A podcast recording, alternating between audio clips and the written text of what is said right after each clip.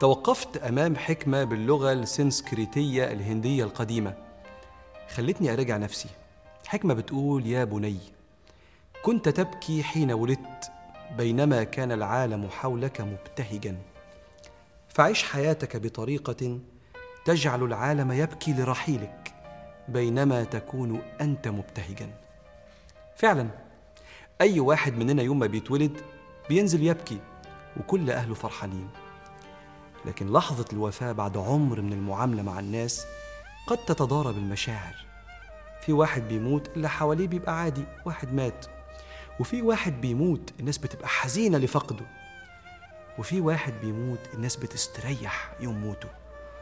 افتكرت حديث سيدنا رسول الله في الصحيحين من حديث أبي قتادة يوم ما مر قدام النبي عليه الصلاة والسلام جنازة وشايلين واحد ميت. فقال عليه الصلاة والسلام مستريح أو مستراح منه. قلنا يا رسول الله ما مستريح وما مستراح منه؟ قال العبد الصالح. الشخص اللي كان طيب العبد الصالح يستريح من نصب الدنيا وهمها إلى رحمة الله. والعبد الفاجر يستريح منه العباد والشجر والدواب. مين اللي لما يموت هيكون مبتهج من رؤيته لجمال المصير؟ وكل اللي حواليه حزين لفقده.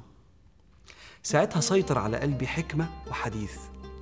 الحكمة بتقول الرحماء هم نسيم الحياة وجنة الدنيا. لما يكون في رحيم في محيطك أكنك عايش في الجنة معاه. والحديث بيقول ارحموا من في الأرض يرحمكم من في السماء. الناس بتفتكر اللي كان حنين عليهم وقت ضعفهم واللي بيعذرهم عند الخطأ واللي بيعينهم عشان يكملوا تقصيرهم واللي بيدعمهم وقت احتياجهم. وده ملخص الرحمة. والراحمون يرحمهم الرحمن. أجمل ذكرياتك على الإطلاق مع اللي رحمك وحن عليك وأصعب لحظات حياتك يوم ما عانيت من الأسوأ سيدنا أنس بن مالك بيقول دخل النبي صلى الله عليه وسلم المدينة وأنا ابن عشر سنين فأضاء منها كل شيء. ومات النبي صلى الله عليه وسلم وأنا ابن عشرين سنة فأظلم من المدينة كل شيء. الكل بيبكي والنبي مستبشر لأنه رايح لربنا الرحيم لأن النبي قال على نفسه إنما أنا رحمة مهداة.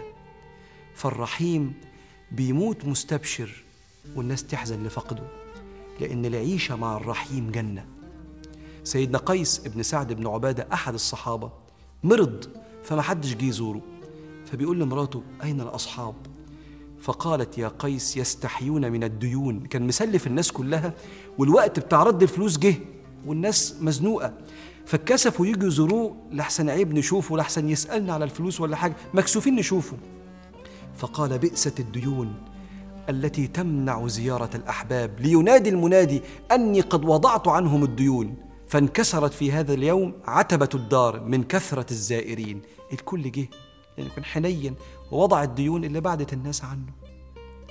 الرحمة شيء هين وجه طلق وكلام لين.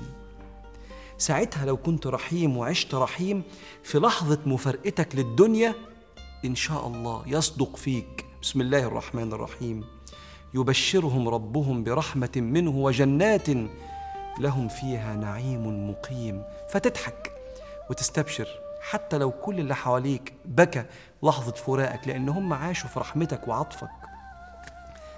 على فكرة مش دايما الحي أبقى من الميت. في أموات بعيد عننا في باطن الأرض والله عشنا في رحمتهم. أبقى في حياتنا وذكرياتهم معانا أجمل من ناس عايشة يا معنينا من أسوتهم. ويلخصها أمير الشعراء أحمد شوقي الناس صنفان موتى في حياتهم وآخرون ببطن الأرض أحياء. فخليك أنت الرحيم. ارحموا من في الأرض يرحمكم من في السماء.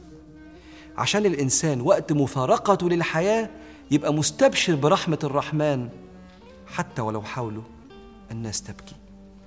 فاللهم يا من لم تزل بنا برا رحيما أيام حياتنا لا تقطع برك ورحمتك عنا بعد مماتنا.